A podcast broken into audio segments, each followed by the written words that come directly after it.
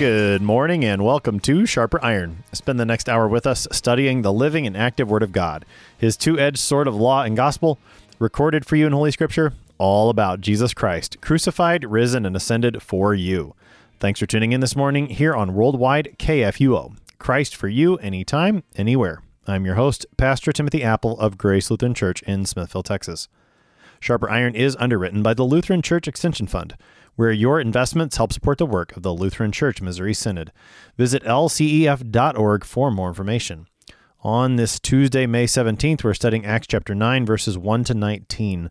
Saul continues his murderous threats against the church until the Lord Jesus appears to him in a blinding light in a meeting that changes everything. To help us sharpen our faith in Christ as we study God's Word today, we have with us regular guest, Pastor David Appold. Pastor Appold serves at St. Paul Lutheran Church in Paducah, Kentucky. Pastor Appold, welcome back to Sharper Iron. Yeah, thanks for having me on, Tim. I'm happy, especially to be on to talk about St. Paul. That's Perfect. right, the namesake of your congregation there in Paducah. Yeah. This is a pretty key text within the book of Acts and really within Paul's, I mean, his whole life. It's something that comes up in multiple places, not only in the book of Acts, but in the letters of Paul give us the context we need to know as we approach this part of Acts 9 today.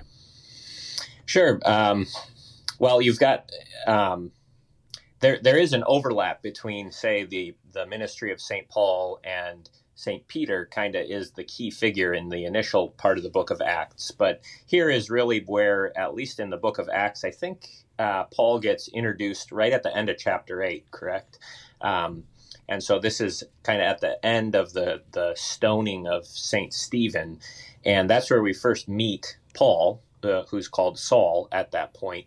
And, uh, and so it's it's really the transition uh, in his own life, um, but also then in the bigger picture of the church, you've got the the beginning of the intense persecution. Saint Stephen is the first martyr, and so the uh, of course, the apostles had been meeting resistance all along. They were put in prison, they were told not to say the name of Jesus. Uh, but now we're at a stage where the persecution has ramped up to the point of um, Christians and especially ministers of the word are at the risk of their of losing their life. And Saul is the one who's, at least in I don't I don't know if he's the head honcho, but he is carrying out some part of that persecution.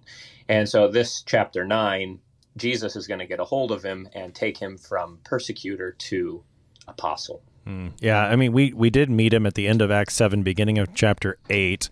Seemingly a minor figure at that point, perhaps. He's the one that's approving of the execution. He's looking for more opportunity. And, and by the beginning of chapter 9, we learned that he is the I don't know how you, you think of him. The the head of the secret police maybe has too many modern connotations, but sure. he he's in charge of the persecution. He seems pretty zealous for us for this as mm-hmm. well. I mean his his heart is in what he's doing, and it, it's been quite striking since we met Saul.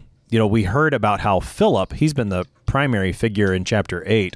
Philip took the gospel to Samaria and to the Ethiopian eunuch as the Lord maybe a countermeasure against the persecution. And now the Lord's going to, I don't know, take the fight, or he's going to to go right at the heart of the persecution by by coming to Saul himself. Yeah, I like to think of it this way, Tim, just to kind of the um, the dramatic irony uh, of this whole chapter.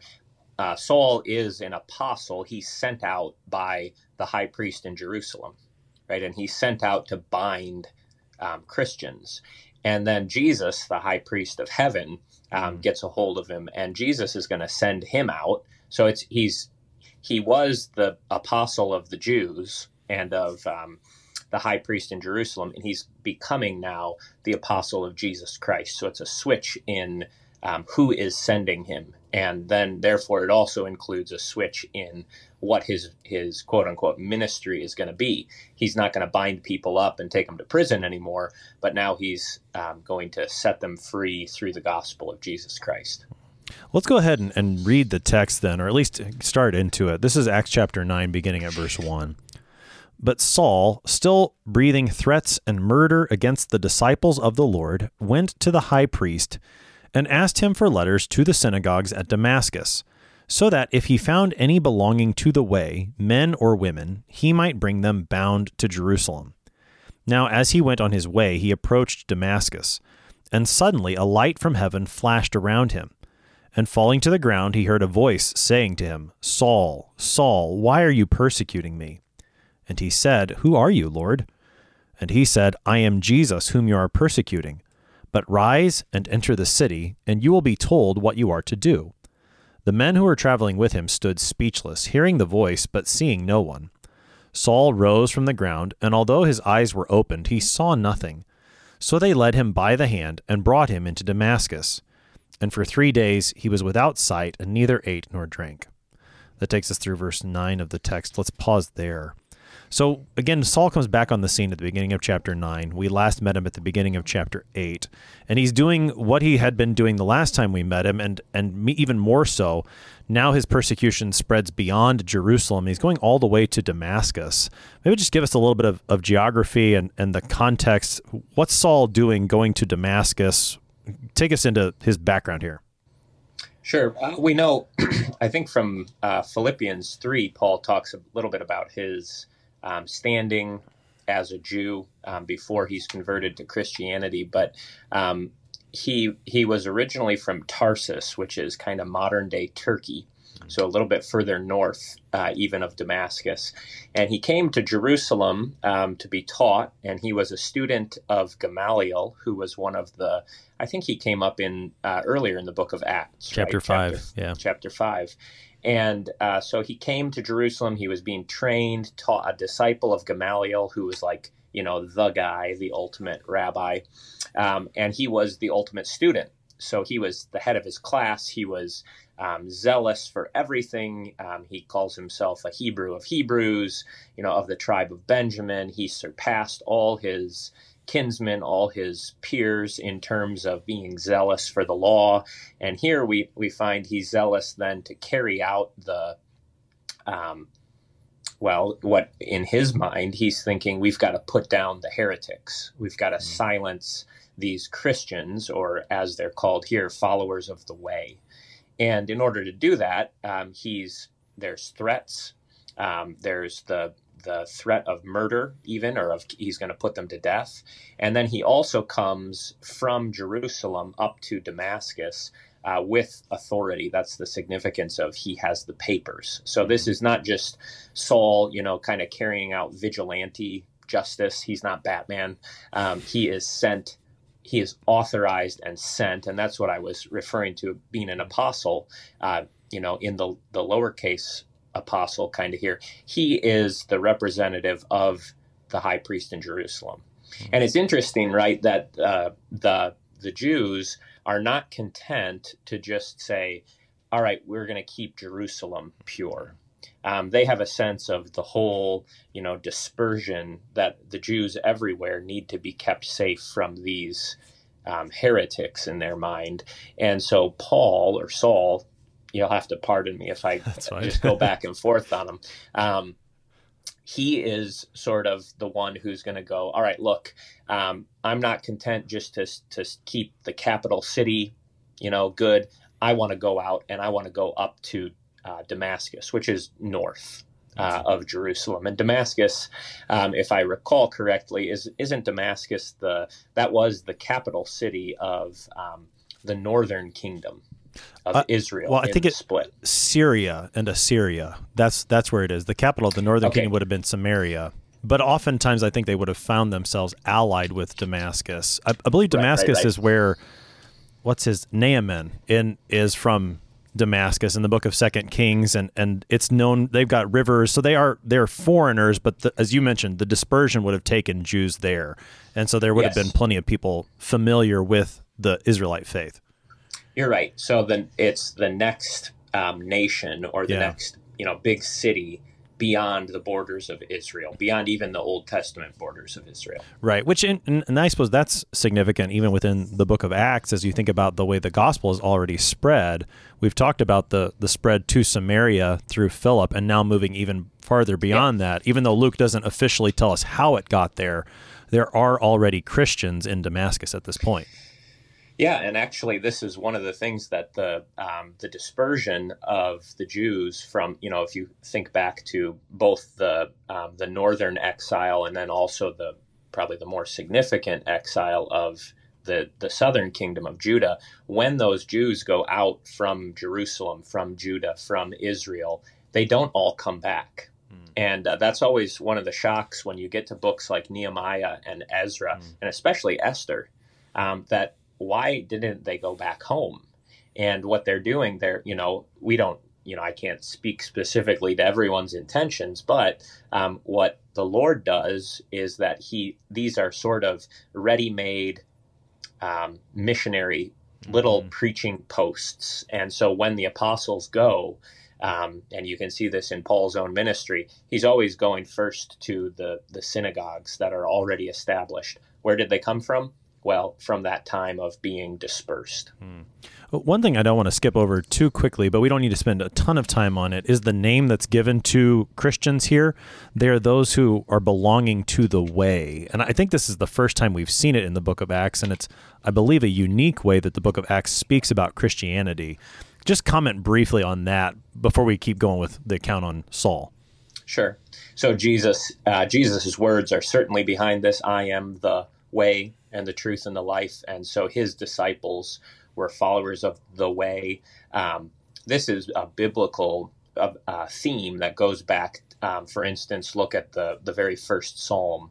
Um, Blessed is the man who walks not in the counsel of the mm. wicked, or sits in the seat of the scoffers, um, or or stands with the sinners, but his delight is in the Lord, and on his law he meditates day and night. So these two ways mm. um, comes up in the book of Proverbs quite often. There's the way of righteousness and the way of wickedness or of foolishness. So when Jesus comes along and says, Hey, look, I am the way, all that Old Testament um, background is, is right underneath the surface. And the earliest, before they're called Christians, um, they're called, yeah, followers of the way, disciples of the way. Hmm. And that Old Testament background of there, there are these two ways, you know, one being the way of righteousness and the other way of evil. Mm-hmm. Saul at this point has those reversed. He he believes that he is following the way that the Lord has set. You know, I mean, you mentioned he's he's got the authority of the chief priests, and at this point, he he believes he's got the authority of God behind all that. He he thinks he is on the side on the way of righteousness when in fact he's not, because he's not on the way that Jesus has set before him. So Jesus comes and meets him here in Damascus on the way and and wow, where do we want to start with this, Pastor Appold? How about the the light that that's involved in the appearance yeah. of Jesus? Yeah, so the the suddenness and the flashing. Um, I think the best way to think of this, this is not just like you know the sunrise that's slow. You can see it coming, and the you know the light is getting brighter in the east, and then oh, here comes the sunrise. It's lightning right? And uh, this is it's like heaven breaking um, breaking in. I think that's really what we what we should envision here is a flash, mm-hmm. and um, uh, yeah, this is a, a kind of it knocks Saul down, right? He falls down and it blinds him.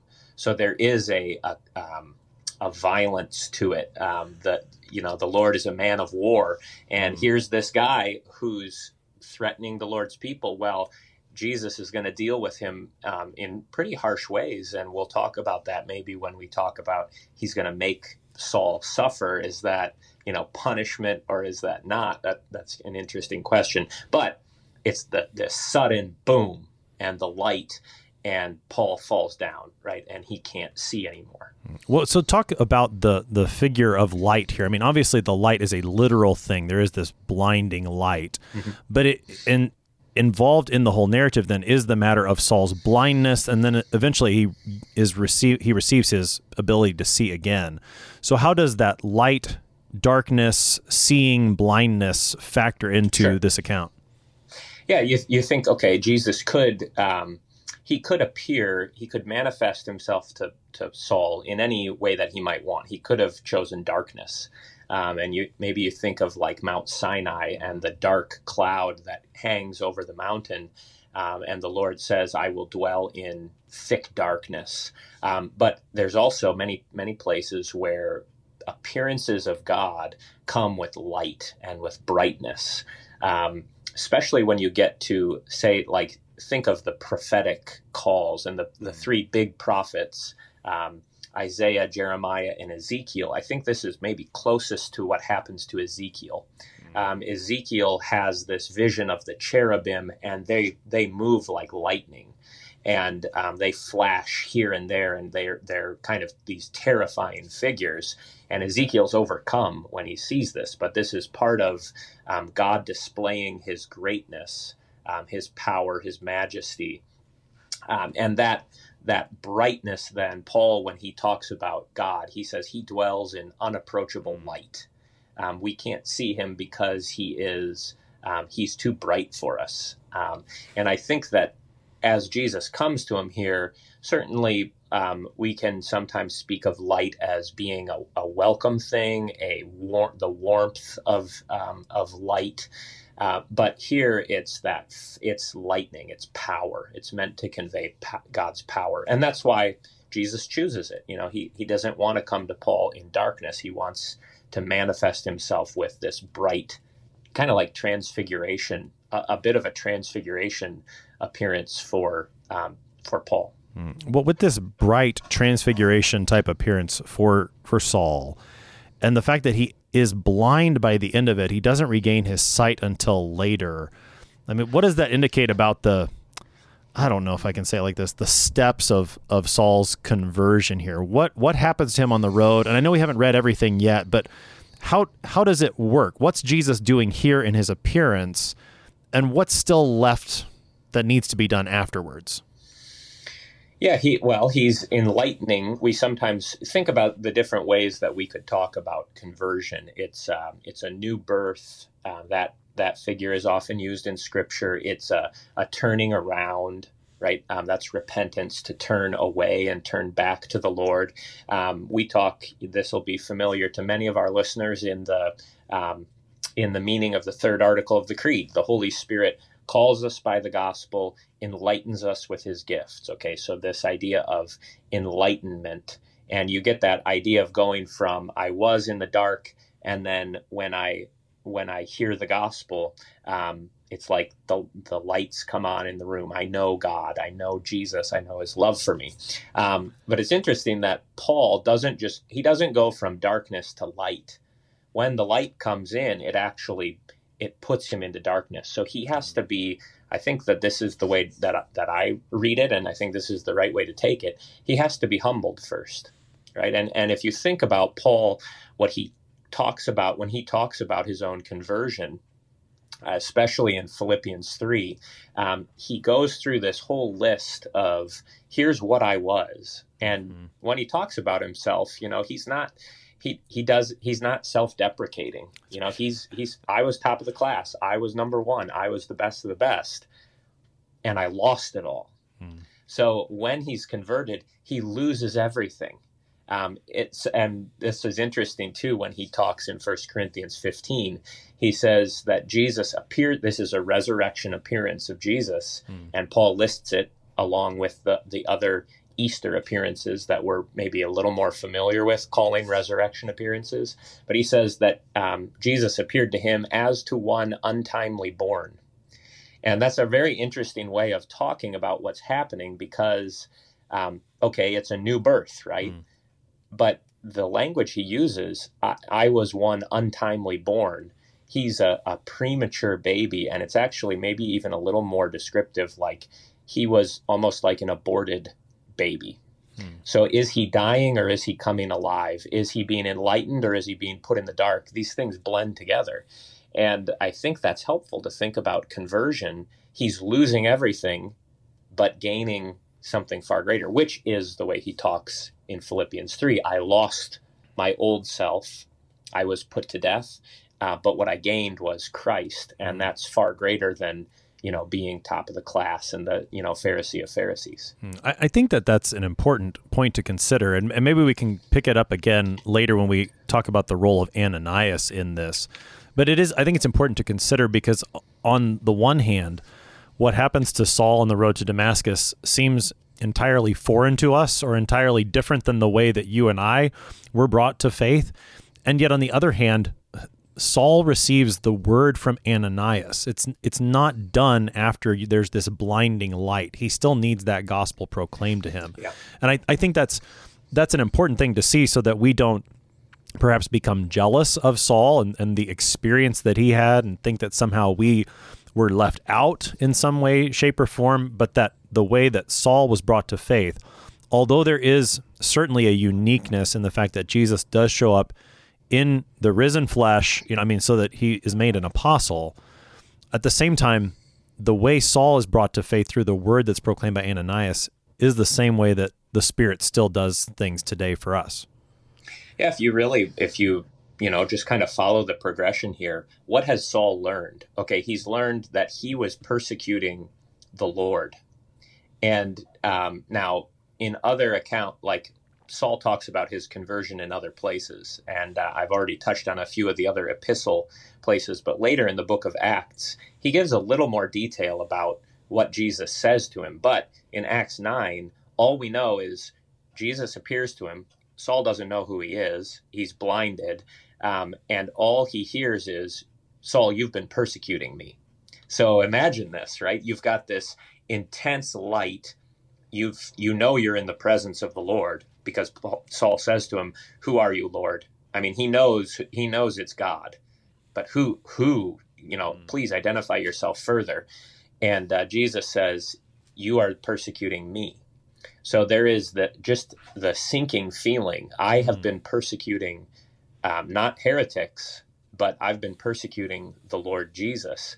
And we might want to talk about that. There's a great comfort there for Christians, but for Paul, for Saul, it's that must have been the worst moment of his life. You know, to realize everything I thought I was doing for good, I've been I've been mm. on the bad side. Hmm. Well, go ahead and, and, talk more about that. The the fact that Jesus identifies himself as the one being persecuted. Paul's been persecuting Christians. Jesus says, right. "You're persecuting me."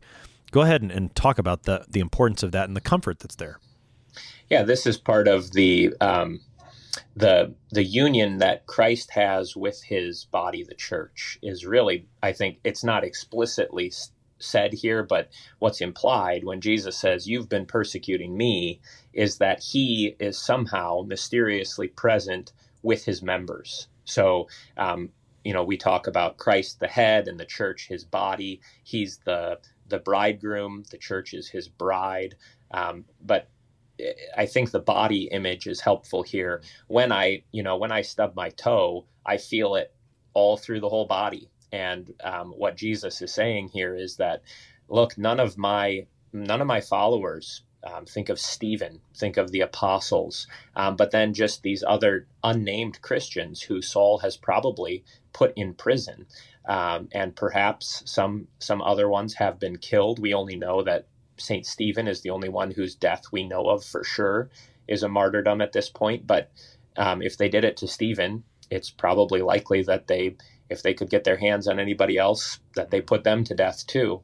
Um, and those who suffer, when you suffer for Christ's sake, um, you're never uh, alone, right? Uh, think of some of the great passages. He who touches you touches the apple of my eye, God says to Israel.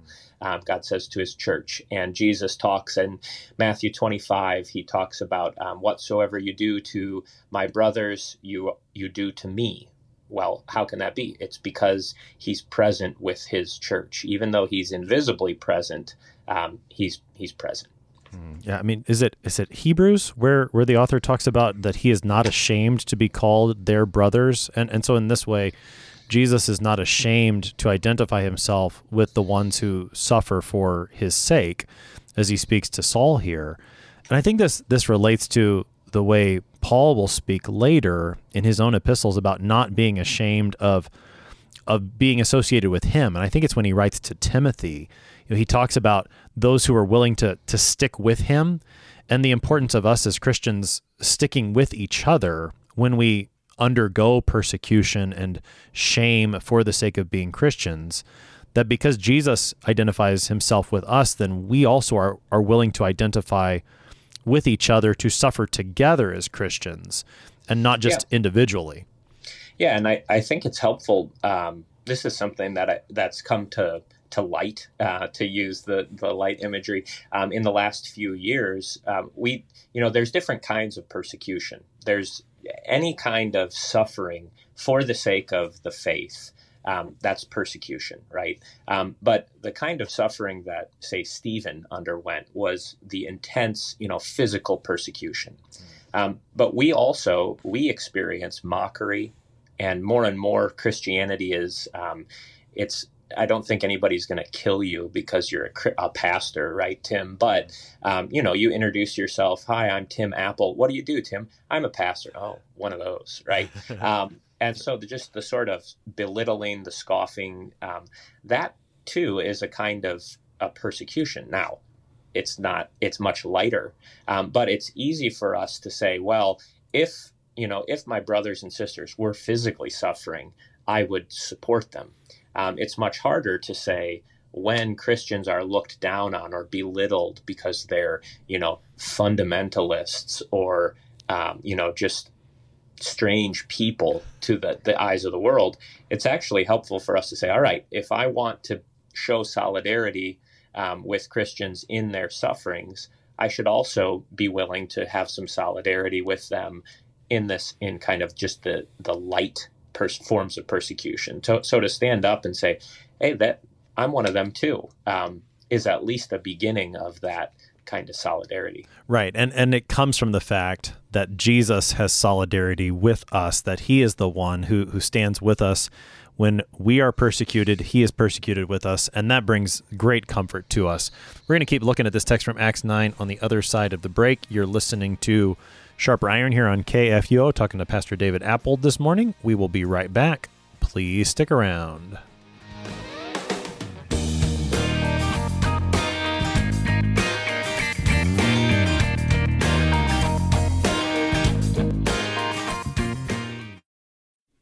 Did you know that Lutherans are helping new American immigrants get settled? How about struggling church workers in need of support and refreshment? And we assist at risk children and provide disaster response to hurricane victims. Through LCMS recognized service organizations, we are doing all this and more. I'm Rahema Kavuga of Lutheran Church Extension Fund, and I don't want you to miss out on hearing what your brothers and sisters in Christ are up to. Visit interesttime.org to see how your support gives life to these works of mercy and love. Welcome back to Sharper Iron. It is Tuesday, May 17th. We're studying Acts chapter 9, verses 1 to 19 with Pastor David Appold. He serves at St. Paul Lutheran Church in Paducah, Kentucky. Pastor Appold, prior to the break, we were looking at Paul's encounter with the risen Lord. We took the text through verse 9. At this point, Paul has been blinded and he is now in Damascus for three days. He hasn't seen anything, and he is also fasting. So we pick up the text again in verse 10. Now there was a disciple at Damascus named Ananias. The Lord said to him in a vision, Ananias. And he said, Here I am, Lord. And the Lord said to him, Rise and go to the street called Straight, and at the house of Judas look for a man of Tarsus named Saul, for behold, he is praying and he has seen in a vision a man named Ananias come in and lay his hands on him so that he might regain his sight. But Ananias answered, Lord, I have heard from many about this man, how much evil he has done to your saints at Jerusalem. And here he has authority from the chief priests to bind all who call on your name. But the Lord said to him, Go, for he is a chosen instrument of mine to carry my name before the Gentiles and kings and the children of Israel for I will show him how much he must suffer for the sake of my name. So Ananias departed and entered and entered the house, and laying his hands on him, he said, Brother Saul, the Lord Jesus, who appeared to you on the road by which you came, has sent me, so that you may regain your sight and be filled with the Holy Spirit. And immediately something like scales fell from his eyes, and he regained his sight. Then he rose and was baptized, and taking food he was strengthened. For some days he was with the disciples at Damascus. That takes us through the end of our text, through Acts 9, verse 19. So Ananias comes into the, the account here. Do we know anything more about Ananias other than what we get from this text? I don't think so. I, I was trying to remember if he was mentioned among the um, the seven deacons. You know that Stephen was included in that list, and I don't think he's no, there. I don't Philip, think so. Yeah, Philip was also one of those seven kind of, you know, that those first non 12 guys who are sent out. So he just pops up here and he's got this special call and this special mission, and then he fades away.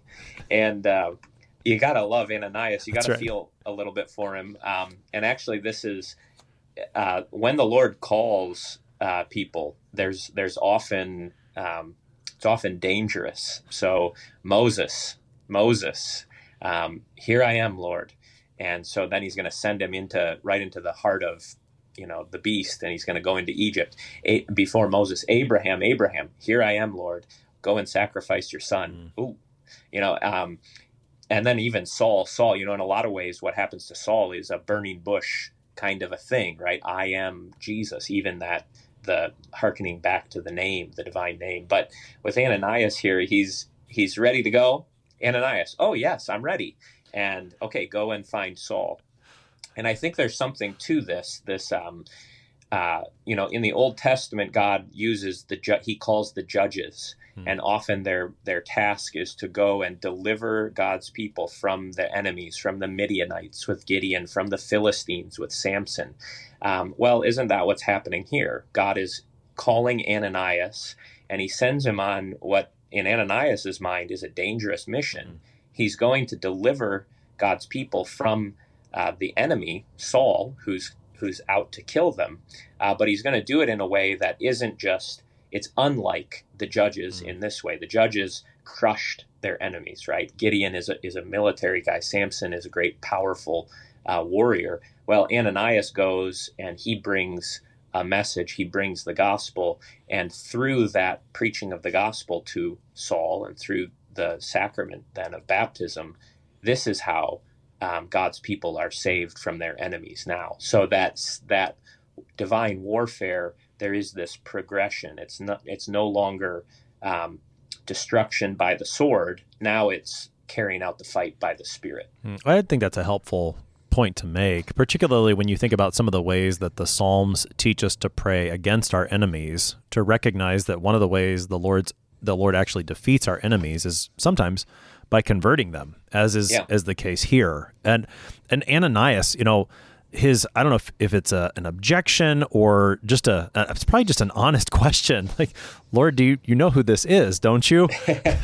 uh, you know, of of yeah. when you think about some of the examples that you mentioned, he he responds quite faithfully. I mean, you know, Moses objected quite a bit more than Ananias does. When you think about the way Ananias he receives this word in faith. Yeah, and it's it's worth pointing out the, the difference. So Ananias looks at Saul and he says, "Oh, Jesus, he's a great persecutor. He's he's a real problem for us." And Jesus' response is, "No, he's a chosen vessel. You know, he's just an instrument." And that word instrument uh, is the same thing that Paul talks about. We have this treasure in jars of clay.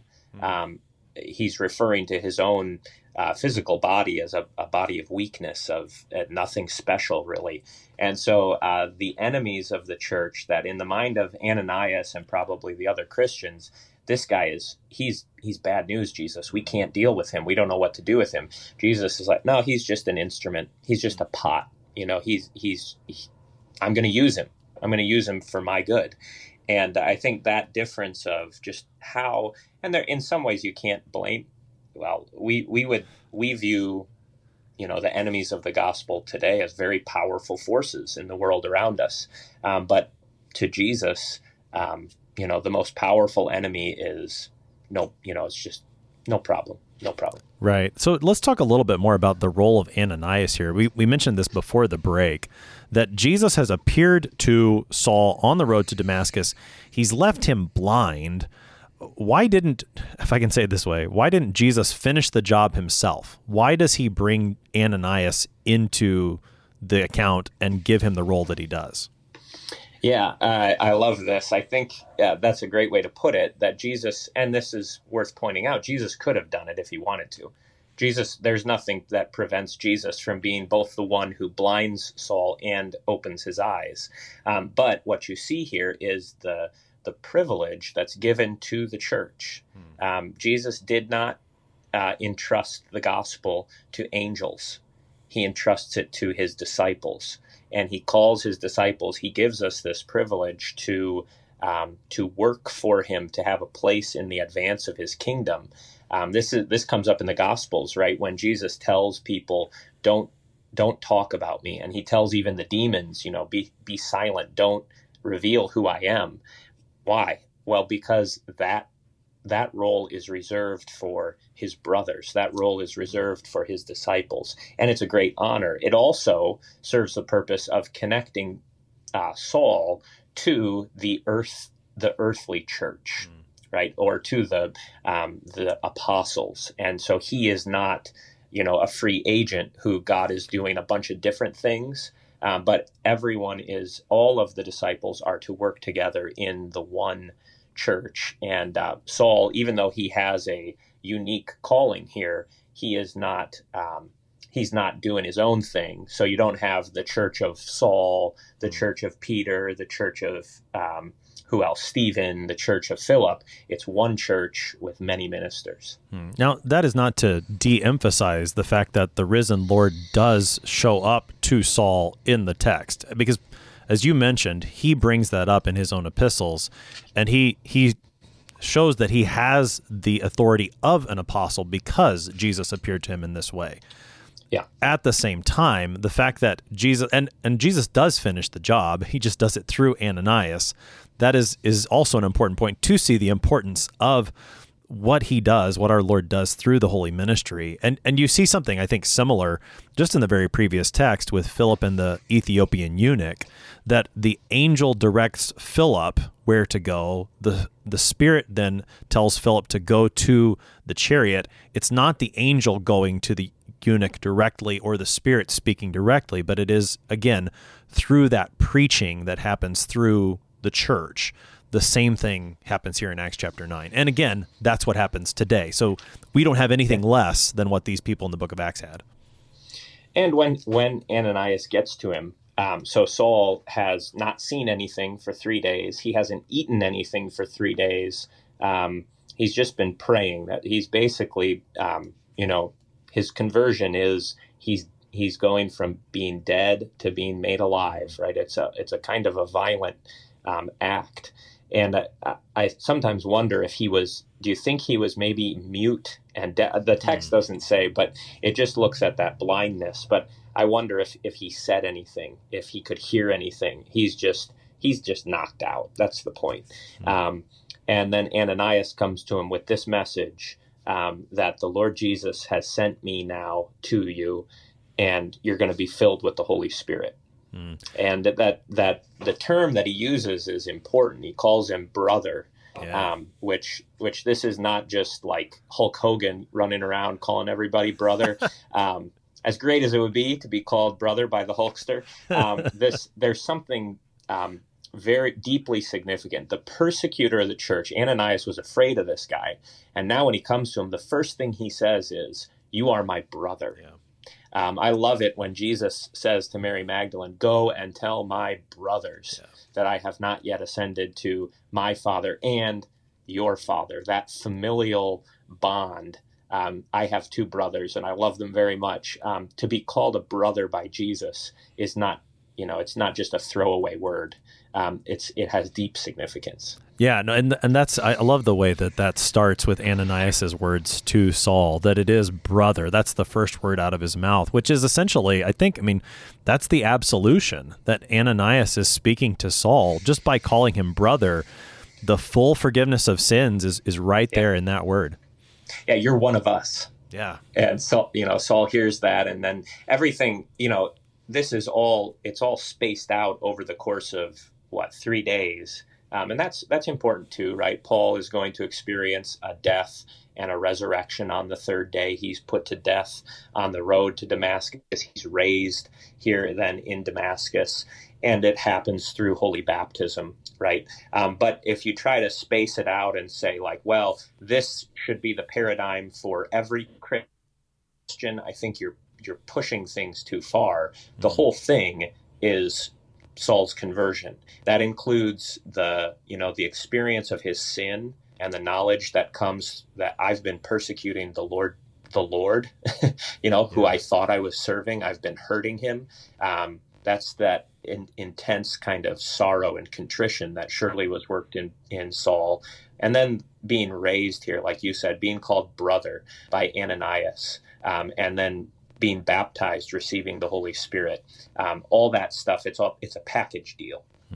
Before we get too far into what happens there with Saul at the end of the text, talk more about what the Lord tells Ananias about Paul as this chosen instrument of mine. He tells Ananias what Saul will do.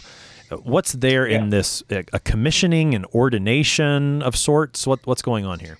Yeah, um, we call it Paul's conversion, but it's it's more than just his conversion. He gets um, he goes from uh, persecutor to apostle, and so he has to be um, he has to be converted, but he also um, gets a new mission, and so he's commissioned here. He is sent out, and the the name of Jesus is what's focused on. Right, Paul is going to carry the name of Jesus everywhere that he goes, and you get that universal Gentiles, kings, and the children, the sons of Israel.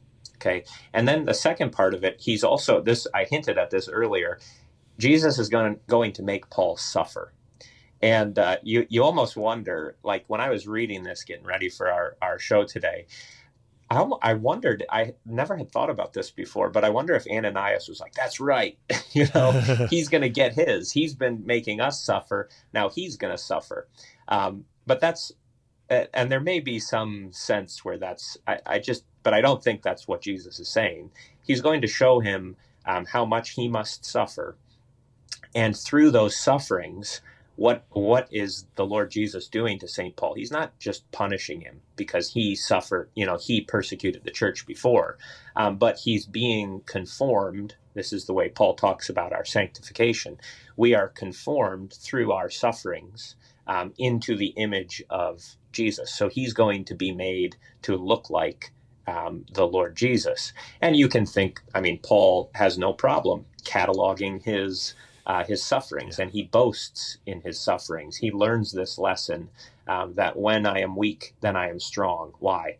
Because it's in those it's in those things that he's forced to rely on the power of Jesus and not on the power of uh, his own education. Is there also a connection in verse 16, this matter of how much he must suffer for the sake of my name? Does that tie into what we were saying about Jesus identifying himself with those who are persecuted for his name's sake, such that when, when Paul suffers for the sake of Jesus, he recognizes that Jesus is identifying with him, that the mm-hmm. what's happened to, to Saul, Paul, is a it's the real deal. And Paul's sufferings for the sake of Jesus then are a confirmation that yes, Paul's on the this is such a, a, modern way of speaking, but he's on the right side of history. He's on the right side of this because he's with Jesus. Yeah, that well, isn't that what Paul wrote in Hebrews? I see what you uh, did in, there. I yeah, see what you did there. Hebrews, in Hebrews 12 it says that this is this is how God treats his sons and every true son is disciplined and to be without to go without suffering, to go without training, without discipline um, is to be outside of the family. And so in his sufferings, Paul will all, he's also the one who writes so, so powerfully about, um, I rejoice in my sufferings um, because it's through those things that I come to know um, better and better the, the love of Jesus, that he suffered for me. And this is actually all through Jesus's teaching too, right? The slave is not greater than his master. Um, if we're his friends, then we will be like him and do his will. And part of that um, if you belong to Jesus, then you will experience, and there's no way to say like you're gonna. These are the the five uh, experiences that every Christian must have. Right? Um, we're not getting that specific, but the Christian life is a cruciform life. It is a life that looks um, that has its crosses, and that's no mistake. Mm. It, when Ananias lays his hands on Saul, before he's baptized, these scales fall from Saul's eyes. What's the significance of, of the scales? Yeah, scales. Um, you know what what comes to mind here? I, I looked up that word, and you can it. Um, sometimes it's used for like onion skins, um, but definitely uh, when I hear scales, I think of a fish mm. or of a snake. And so it's like this shedding again. It's this emphasis, I think, of the old man, the old Saul is falling away. and there's something, and his eyes, um, that focus, especially on the eyes, um, he has a new sight and he has a new vision, and with that vision comes a whole new way of life. And I, I think it's there may be something to this too. Um, when you think about the snake in Scripture, the serpent mm. and his scales, um, Paul was an instrument of the devil, right? Um, you can think about in John's Revelation, he talks about the synagogue of Satan, the synagogue of Satan being the the um, Jewish plots to disrupt the spread of the gospel. Well, now the the scales, the serpent's eyes fall off of Paul. He's shedding that skin, and he's um, he's entering a new and better way, the living way of Jesus. Mm. And I, I, don't think it's an accident then that the very next thing that happens is he's he's baptized. Once again, in the Book of Acts, you see how instrumental baptism is for the work of the church and in making disciples of Jesus. It happened on the day of Pentecost. It just happened with the Ethiopian eunuch. He saw water and was baptized, and here right away, Saul too is baptized, incorporated into this family of Jesus. Yeah, it's the boundary marker, right? It's the it's the Jordan River um, that you know that you you come out of Egypt. It's the Red Sea. You come out of Egypt, but it's also the Jordan River that you cross to to come into um, the the true land, the promised land. So yeah, baptism as that boundary marker, and I think again that emphasizes that um, Paul's call um, brings him into the fellowship of the church. And yes he is he doesn't need the apostles approval. He doesn't have to have peter look at him and say yeah let me give this guy a couple years and see if we like him or not. Because he has jesus's approval. He had that immediate mm. uh, experience of the risen lord. But the lord jesus um, doesn't uh, he he loves his church mm-hmm. and uh, the, those two this is part of the beauty of acts is that you don't have jesus or the church um, you have them both together. You've mentioned several times in our conversation, Pastor Appold, that Paul refers to his conversion, this experience, in multiple places. He'll bring it up a couple times in the book of Acts. It shows up either directly or by way of allusion in several of his his epistles. Why is what happens in Acts chapter 9 to Saul? Why is this so significant not only for him, but also for the church as a whole? Yeah, that's. A, I think that's a good question here for us at the end, and maybe the best spot to look at is First Timothy. Um, so we have this great hymn, "Chief of Sinners Though I Be," and that comes. That language comes from First Timothy chapter one, where Paul says that he is the the chief of sinners, and um, you know if we want to compare sinful lives. Uh, we can do that off the air, okay? But Paul says that he is number one. He's the number one yeah. sinner, and um, I think he's saying that not just rhetorically, like, "Oh, I have, I was really bad when I was a kid. I, you know, I went away to college and sowed my wild oats." No, he he was killing Christians and he was imprisoning them, and so he counts himself as the worst possible offender, the vilest offender. And I think that part of the reason that his conversion is so important for the church is that if Jesus can do this to um, the worst persecutor of the church, then there is no one, there is no one on earth who cannot be uh, redeemed. There is no sinner so foul that the Lord Jesus can't cleanse them. There is no sin greater than our the love of our Lord Jesus, and that's what Paul says in First Timothy one. That's why we love to sing that hymn um, chief of sinners though I be, Jesus shed his blood for me. Hmm. I mean, this is one of the things that our Lutheran confessions talk about when they talk about the right use of the the saints, is to see in the example of the saints that, well, if God forgave Saul, then certainly He wants to forgive me too. He wants to forgive all sinners and to take great comfort in that. I, I also like to point out, and this kind of relates to what we talked a little bit about yesterday with the text at the end of Acts 8, that look at everything that God did do through this one man, Saul. You know, I mean, and I, I know the, the New Testament is, of course, authored by the Holy Spirit, but so much of it comes from the, the pen of this man. I mean, so much the Lord, and we talked about this yesterday, that the Lord loves the individual. He loves Saul. And so he brings Saul into his family because he loves Saul. He died for him. But then the great fruit that the Lord brings forth from this one man is just, it's remarkable to see. And you, I think you, you mentioned this earlier how the, the Lord takes someone who Ananias wasn't looking for Saul to be to become the the next great apostle, but that's who the Lord chose, and and what great good the Lord worked through even even Saul.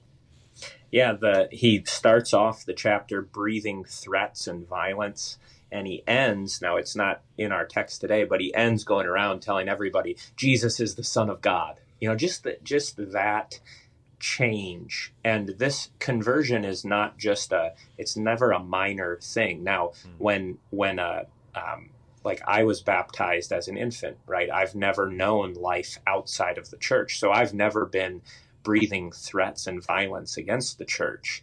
Um, but we were all born dead in our trespasses and sins. And we, we were, uh, we had futile minds. And God can take that he can take uh, what is opposed to him, the sons of disobedience, and turn them into, um, you know, great servants for his kingdom.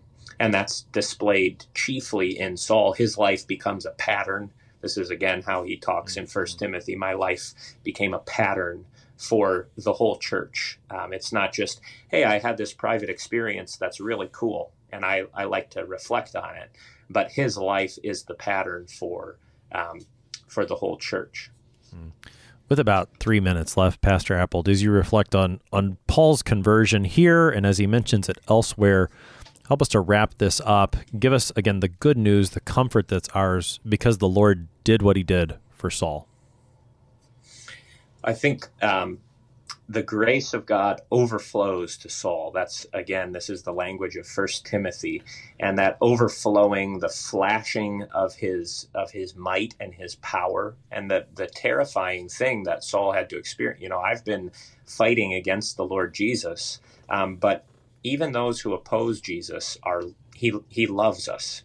Um, God showed His love for us in this that while we were still sinners, Christ died for us. Um, he takes those who are enemies and he makes them friends. He takes those who are opponents and he makes them proponents. And that's what you see in Saul.